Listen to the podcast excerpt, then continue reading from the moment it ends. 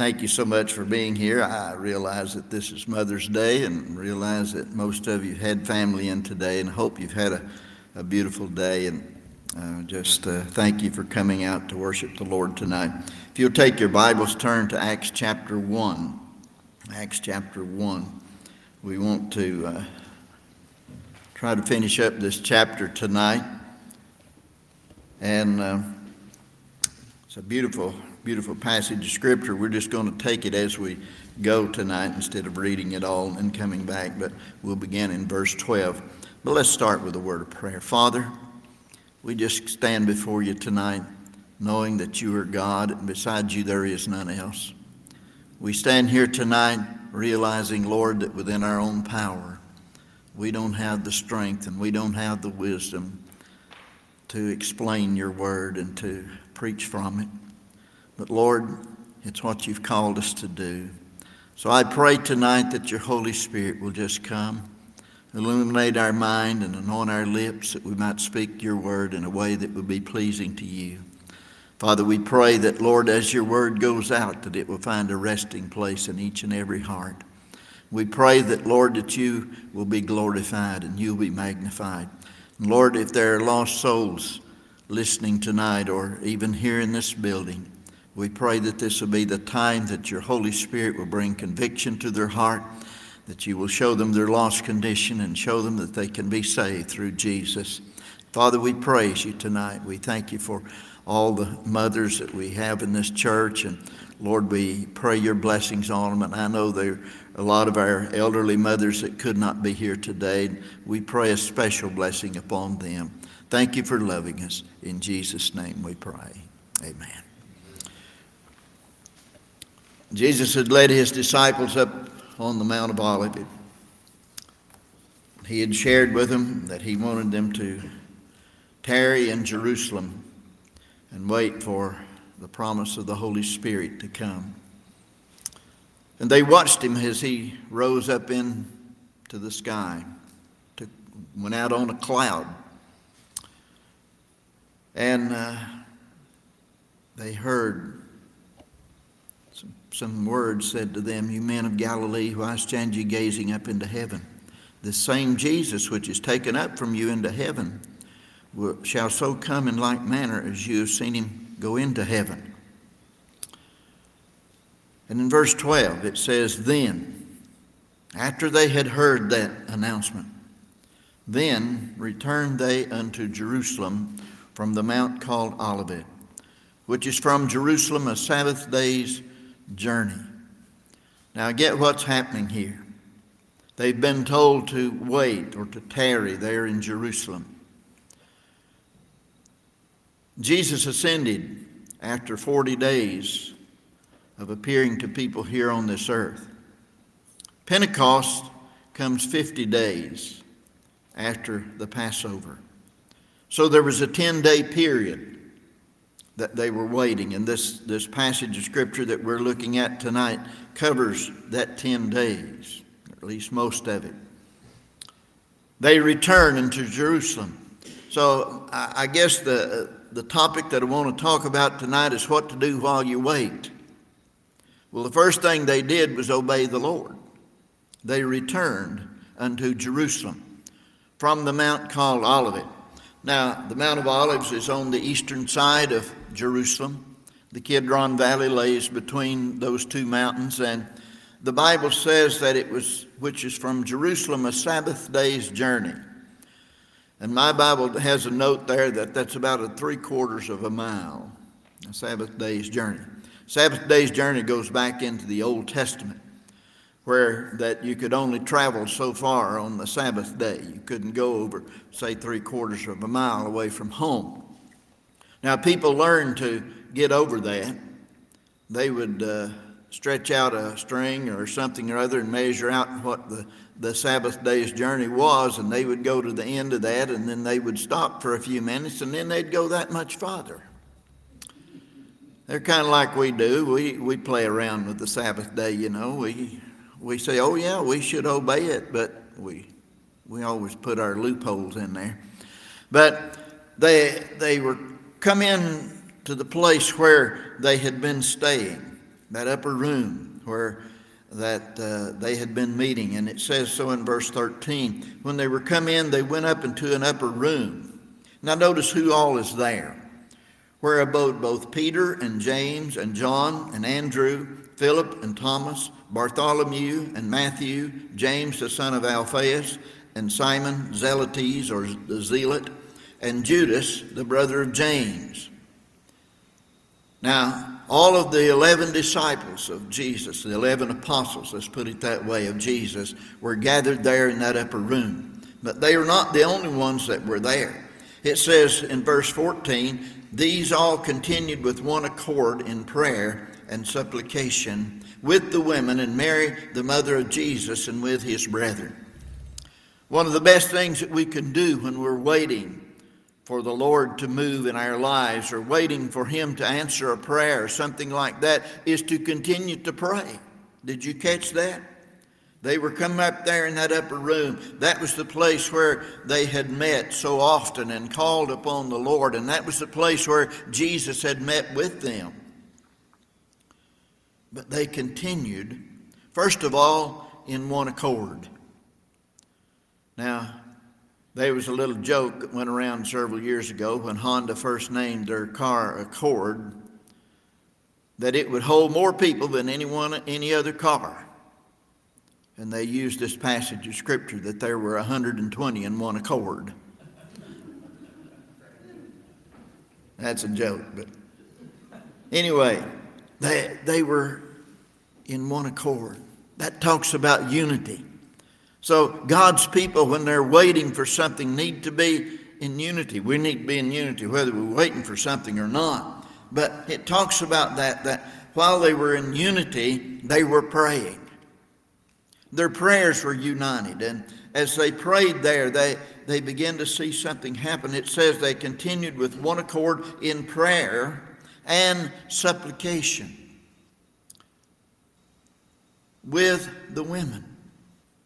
Now, notice, and Mary, the mother of Jesus, and with his brethren. Now, let's look at that. As they were praying and in supplication, it was not just the men, there were women that were there. And then it names a, a, real special woman, Mary, the mother of Jesus. The last time we had saw her, she was at the foot of the cross, and John took her to his home because Jesus committed her into his hands and said, This is your mother. He said to Mary, This is your son, pointing to John. But now here she is, after the resurrection. I suppose that she was one of the crowd that was out there that saw Jesus ascend into heaven.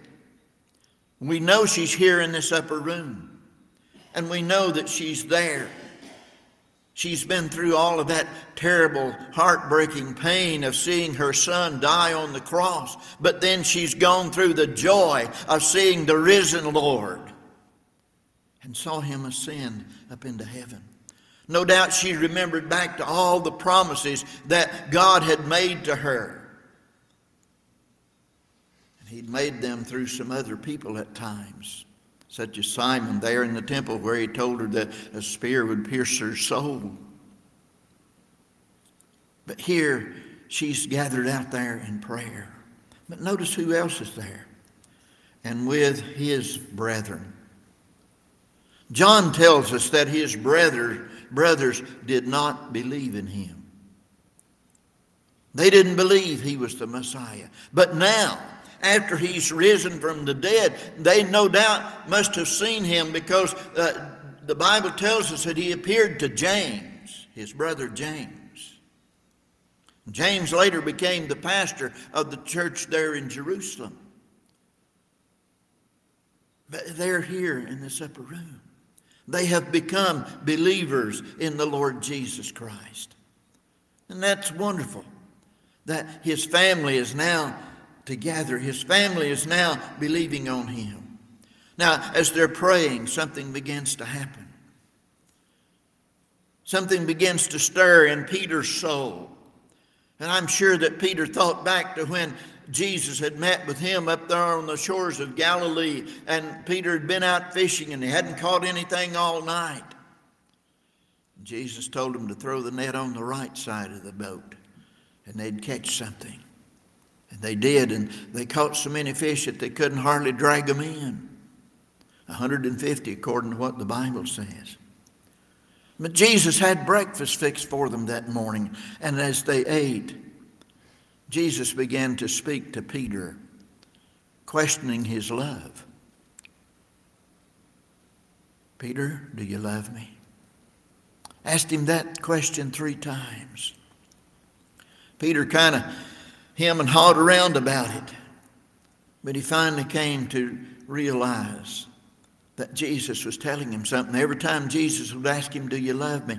he'd give him a command feed my sheep, feed my lambs, shepherd my flock. Peter, no doubt, while he's in prayer here, that the Holy Spirit began to move in his life and began to make him aware of the fact that Jesus had appointed him the leader of this flock, that he was to be their shepherd that he was to be the one who would stand up. And it says in verse 15, in those days, while they're there praying, those 10 days, in those days, Peter stood up. He stood up in the midst of the disciples. He's taking his God appointed place there. And he said, and it talks about in parentheses there, the number of names together were about 120. This group has grown from 12 to 120 now. This included women, it included men, it included the 11 apostles who were still there. We don't know who the rest of the 120 was, but that's pretty good church growth, isn't it? To go from 12 a few days ago to 120 when they gathered there in that upper room. Notice what he says in verse 16 Men and brethren, this scripture must have needs been fulfilled. God had placed a scripture on his mind. Oh, how often God speaks to us through his scripture. That's why we need to read the Scripture. That's why we need to memorize the Scripture. That's why we need to study the Scriptures. The more we read, the more we study, the more the Holy Spirit can speak to us and use that Scripture in our lives. I remember witnessing to a woman one night, and there was a passage of Scripture that just came to my mind, and I just quoted it to her, and I, I didn't know why. And she said to me, Has my sister been talking to you? I said, I don't think so. Who is your sister? And she told me, as a lady that was a member of the church I was pastoring. And I said, No, I haven't talked to her. I didn't even know you were sisters. She said, Surely you knew. And I said, No, why, why are you asking? And she said, Well, that scripture you quoted there. She said, That just fit what's going on between me and her. I said, Lady, I didn't know that, but God did. God sent you that scripture. You better listen to it. I, I never did see her anymore. I don't know if she ever got her life straightened out with the Lord or not, but but I just thought of how God brought that out in a, in a situation that I, I was unaware of. And here it says, Men and brethren, this scripture must needs have been fulfilled, which by the Holy Ghost, by the mouth of David, spake before concerning Judas. Wow. Did you know that David spoke about Judas? According to what Peter, er, Peter says here, the Holy Ghost, by the mouth of David, spake before concerning Judas, what, who was Judas? Well, you know he's one of the twelve. He was one of those that were chosen to be a, a, disciple of Jesus, which was guide to them that took Jesus. He's the one that sold Jesus out for the, the shekels and, and for, took him right to Jesus up there in the Garden of, of Gethsemane. Betrayed him to the Lord that night. But this is the same Judas also that regretted what he had done but he did a wrong thing. Look at verse 17. He says, For he was numbered with us. He was chosen as one of us, one of the apostles, and obtained part of this ministry. The ministry that we have, that Jesus has given to us. He was a part of this ministry. But he says, Now, this man purchased a field with a reward of iniquity. You remember what he did? after he, he found out that he was guilty of betraying jesus I, I, some people says he thought he would just uh, get him turned over to the soldiers and they would not kill him but when he found out they were going to put jesus to death he takes the money back to the chief priest there in the temple and take, tries to get them to take it back and change their mind and they wouldn't do it and he just threw it down in the temple and he went out and hanged himself and that's what this is talking about. This man purchased a field with a reward of iniquity. That's what the chief priests did with that money. They said, We can't put it back in the treasury. And they bought a field and called it the potter's field, where they could bury the poor folks in. That's Judas's legacy. What a legacy to leave. This man purchased a field with a reward of iniquity, and falling headlong, in other words, he hanged himself. Falling headlong, he burst asunder in the midst, and all his bowels gushed out. Ooh, what a horror, horror story that is. In verse 19 it says, And it was known unto all the dwellers at Jerusalem this word spread all across Jerusalem, everybody that lived there, insomuch as that field is called in the proper tongue Aceldama, that is to say, the field of blood. The last time I was in Israel, we had been in Caiaphas's house, took a tour of it, and we walked out. And our tour guide says, Come here, I want to show you something. There was a rail around the outside of Caiaphas' house. It's kind of up on a hill. About everything's up on a hill in Jerusalem. We walked over there and he said, Do you see this plot of land down here? He said, Now that's the land that was bought with the 30 pieces of silver that Judas threw down in the temple. That's called the field of blood. And he said it's called a potter's field because that, that clay was good for making pottery. But he said that was a, a dug out field that they, they had run out of the clay that made the pottery. So they sold it cheap. And now paupers are buried there people that can't afford a grave somewhere else. But that's where they're buried. Right beside Caiaphas' house. Verse 20 it says, For it is written in the book of Psalms. Now listen. Peter begins to quote from Psalms here. It is written in the book of Psalms Let his habitation be desolate, let his house be desolate and let no man dwell therein. And his bishopric or his office as a disciple of Jesus, as an apostle, his bishopric let another take. Peter understood through the leadership of the Holy Spirit as they were praying that they needed to replace Judas. They needed to fill his position. He had done a, a terrible job. He had left a terrible gaping hole among the apostles.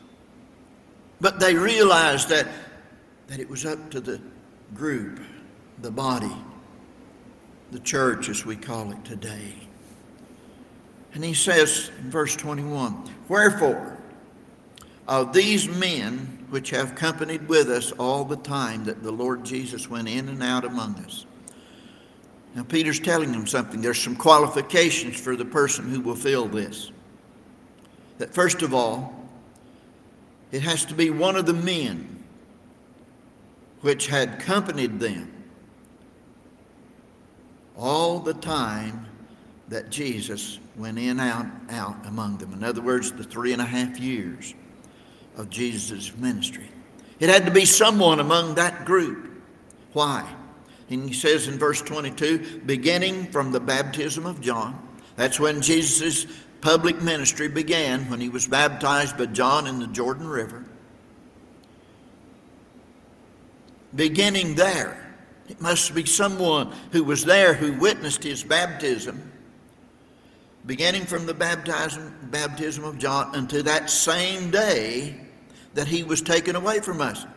They must have followed him all the time and even saw him depart out of this world. Why? Must one be ordained to be a witness with us of his resurrection? It couldn't be just anybody off the streets. It couldn't be just anybody who had showed up at the, the services every once in a while. But it had to be someone who had started with Jesus back there as far back as his baptism, that had followed with him all of his life. There was a crowd that followed him everywhere he went. They must have also witnessed his resurrection so that they could be a witness. And remember, the word witness is the word martyr. They're laying their life on the line every time that they tell someone that Jesus arose from the dead.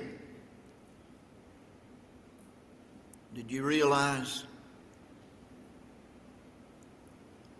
that these apostles they recognized the fact that witnessing for Jesus could be deadly. But somebody said the disciples came and took his body and hid it. If that was so, then when they were being persecuted and thrown in prison and, and even being killed, why didn't they just go and produce the body? Because it wasn't there. Jesus arose from the dead. Why would they not deny the fact that Jesus was alive? Because they had seen him with their own eyes. They were witnesses. And a witness is someone who speaks the truth, who is sworn to tell the truth. That accounts for their deaths. Only John died a natural death. All the other apostles of Jesus died as a martyr, died being put to death for their witness of the Lord Jesus Christ. So it wasn't just any old person that they could pick from, they had a limited field. Verse 23 And they appointed two. I guess today we'd say they took nominations and two names came out. One of them, Joseph, called Barsabas, who was surnamed Justus, and Matthias. These are the two.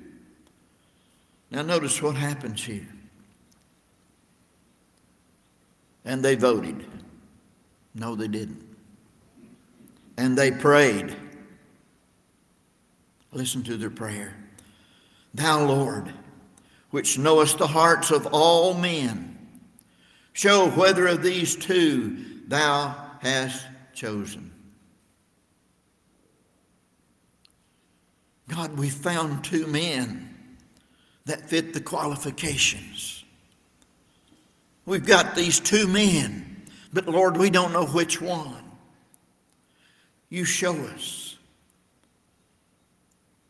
You know the hearts of these men.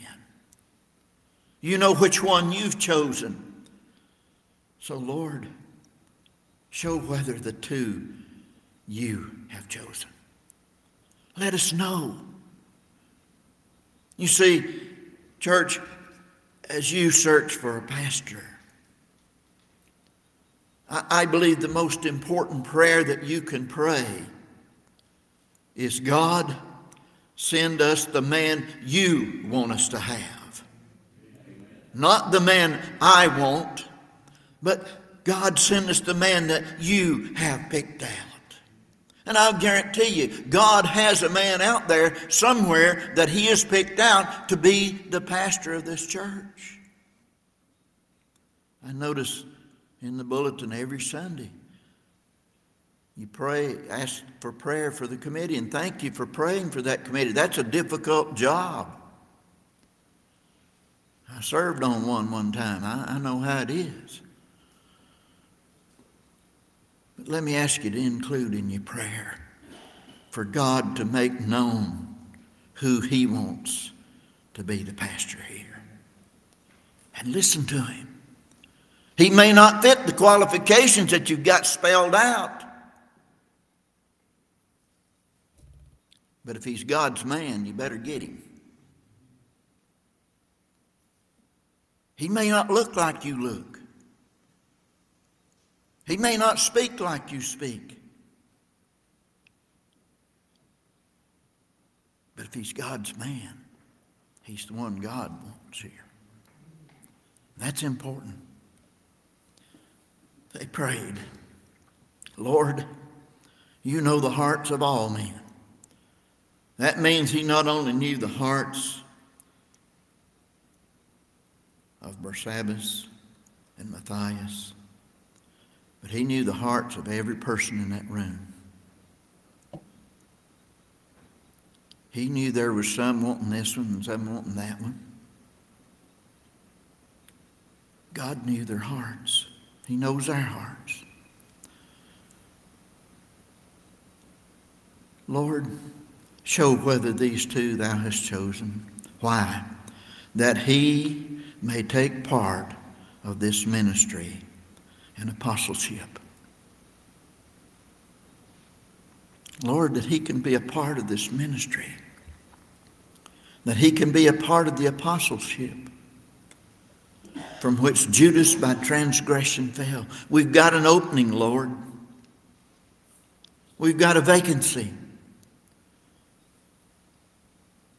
Judas by transgression fell that he might go to his own place. Now, notice what happens. I know that Baptists sometimes gets bad mouth because we believe in uh, congregational way of doing business. There's other denominations that the hierarchy does it all. They appoint the pastors to go wherever they want them to go. But I still believe this is the scriptural way.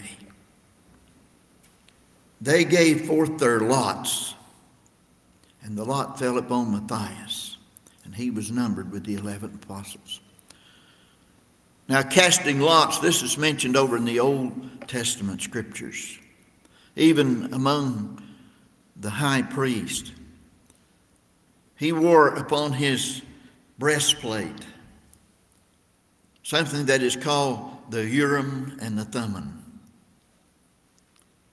And there was times when decisions had to be made. And somehow, some way, that high priest would take the Urim and the Thummim and he would somehow determine the will of God in this. Some people have said, like rolling dice. Others said there was a white stone and a black stone. I don't know. All the Bible tells us about it, it's the Urim and the Thummim. If you know more than that about it, I'd love to hear you. But here, we don't know if they put names in a bowl and drawed out the ones or counted them or what they did. But here's what's important it says, The lot fell upon Matthias, and he was numbered with the 11 apostles. He was the one that was chosen, he's the one that God pointed out. But I want to remind us of something. They both were qualified. Don't forget that.